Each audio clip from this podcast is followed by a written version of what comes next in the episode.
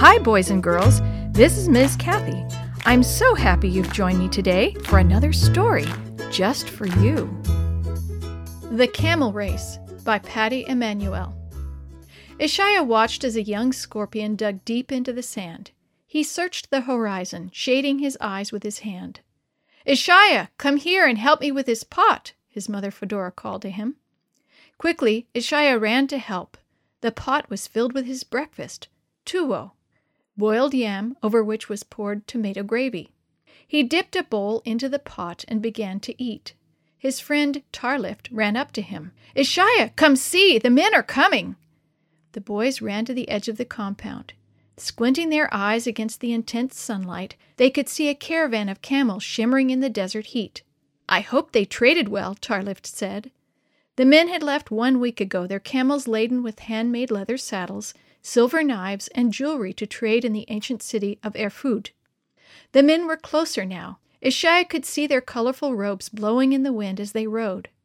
Ishaya ran to his father, Garba, and helped unload the leather wrapped goods he had traded for.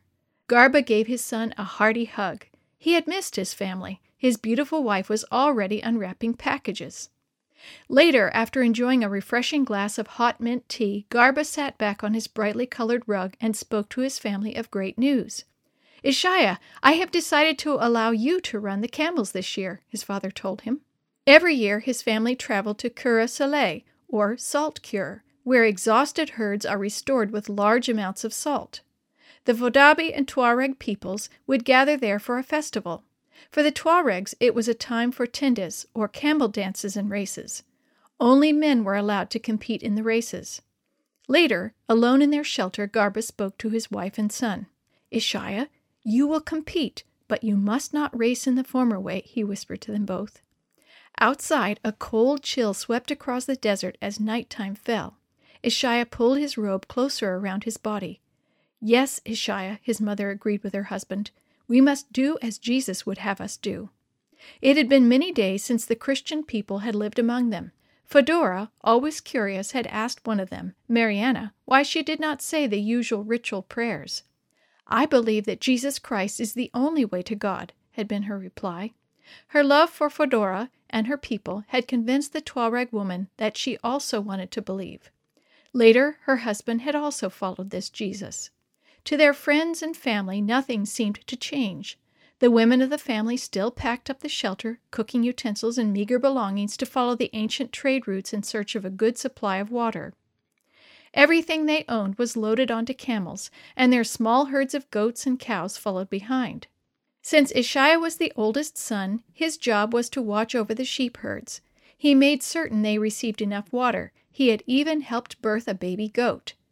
Ishaiah, isn't this great? We're going to race the camels this year, his best friend Hussein said to him. It was exciting, but Ishaiah was worried. It was not unheard of in the heat of the competition for a camel to suddenly become injured, a leather saddle to be missing, or even a contestant not to wake up from his sleep. When he arrived in Merzouga, it was everything Ishaiah had remembered. He could smell goat roasting on the fire, hear women laughing and singing, and watch men greeting old friends. On the third day, Ishaiah joined his father and friends as they discussed race tactics under the shade of a palm tree. Later, as he dressed, he overheard some of the other boys talking about the race. If we win, we will have much girma, said one. The prize is a purse of silver coins, said another. Ishaiah watched as they fingered their chero, a small silver box containing select verses from their holy book. Since becoming a Christian, Ishaiah wore no chero. He had memorized some words from a Bible that the Christians had shared with his family. To follow Jesus meant he was different from his friends and could even mean banishment from his people. There is a book spoken from Jesus to our people, Garba had shared one day. I know where to get one, but I would have to trade something very valuable to get it. Ishaiah wanted to learn more about Jesus. Instinctively, he knew that he would have to trust God to win the race. He would give the prize to his father, and together they would find the merchant who held the book.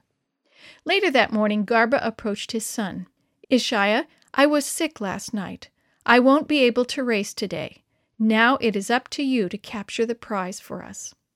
As the boys mounted their camels, Ishaiah whispered, O God, Help me to do this for you. Shouts filled the air as the camels awkwardly struggled to their feet. Ishaya carefully watched the two riders on either side of him. Mohammed leaned forward on his camel. From behind his veil, dark eyes shone with hatred. Do not even bother to mount, he said to Ishaya. Even your new faith will not protect you. Your camel may suddenly trip and fall. Ishaya heard the laughter of the rider on his other side. He was a burly man, an experienced rider. Ride and learn, he hissed at the young rider. Ishaiah remembered his father's warning. They will seek to win at any cost, my son. Be careful. At the sound of the ram's horn, they were off. Ishaiah urged his camel forward. Awakened from its trance, the beast began to gallop. Riders on either side of him shouted at their animals. Ishaiah struggled to remain in control of his beast as the rider next to him drove his camel into his side. The big animal faltered, then picked up speed. Ishaiah tensed on his reins as he felt the animal stumble, then gained control. Ishaiah was in the lead now, but riders gained on him. Dust swirled around his face. He could feel his camel laboring to run, its sides heaving and its breath coming in short gasps. Without looking, Ishaiah sensed another rider gaining on him. He turned and stared into the dark eyes of his competitor. He was smiling oddly at Ishaiah as he raised his arm above his head. The man's riding stick struck Ishaiah sharply on the leg. The opponent's animal then bolted forward into the lead. Ishaiah's own riding stick hung at his side. Fighting the urge to strike back, Ishaiah chose not to use it. Instead, Ishaiah dug deeper into the sides of his beast. Frothy saliva fell from the camel's mouth and splattered against Ishaiah's dark robe. The young rider's eyes burned with desire for the goal that was now within his sight. Ahead of him, a red banner stretched across the blowing sand. Crowds of onlookers shouted at them. Children jumped up and down. Ishaiah was so close, and his heart began to pound. He pulled even with the lead rider. Suddenly, the man turned once more and began beating Ishaiah with his stick. Angrily, the camel turned and bared its teeth at its abuser. The man, swaying atop his galloping mount, missed Ishaiah with one large stroke and struck Ishaiah's camel. The animal, incensed and in pain, lurched forward and pulled Ishaiah across the finish line. Grasping the leather pouch containing his prize, Ishaiah raised it above his head for all to see. This prize belongs to Jesus, he cried out. And the book would soon belong to Ishaiah and his family.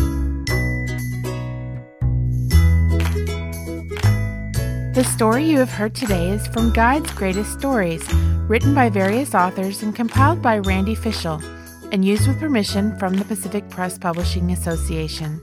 If you're interested in any other books published by the Seventh day Adventist Church, please visit AdventistBookCenter.com or call 1 800 765 6955.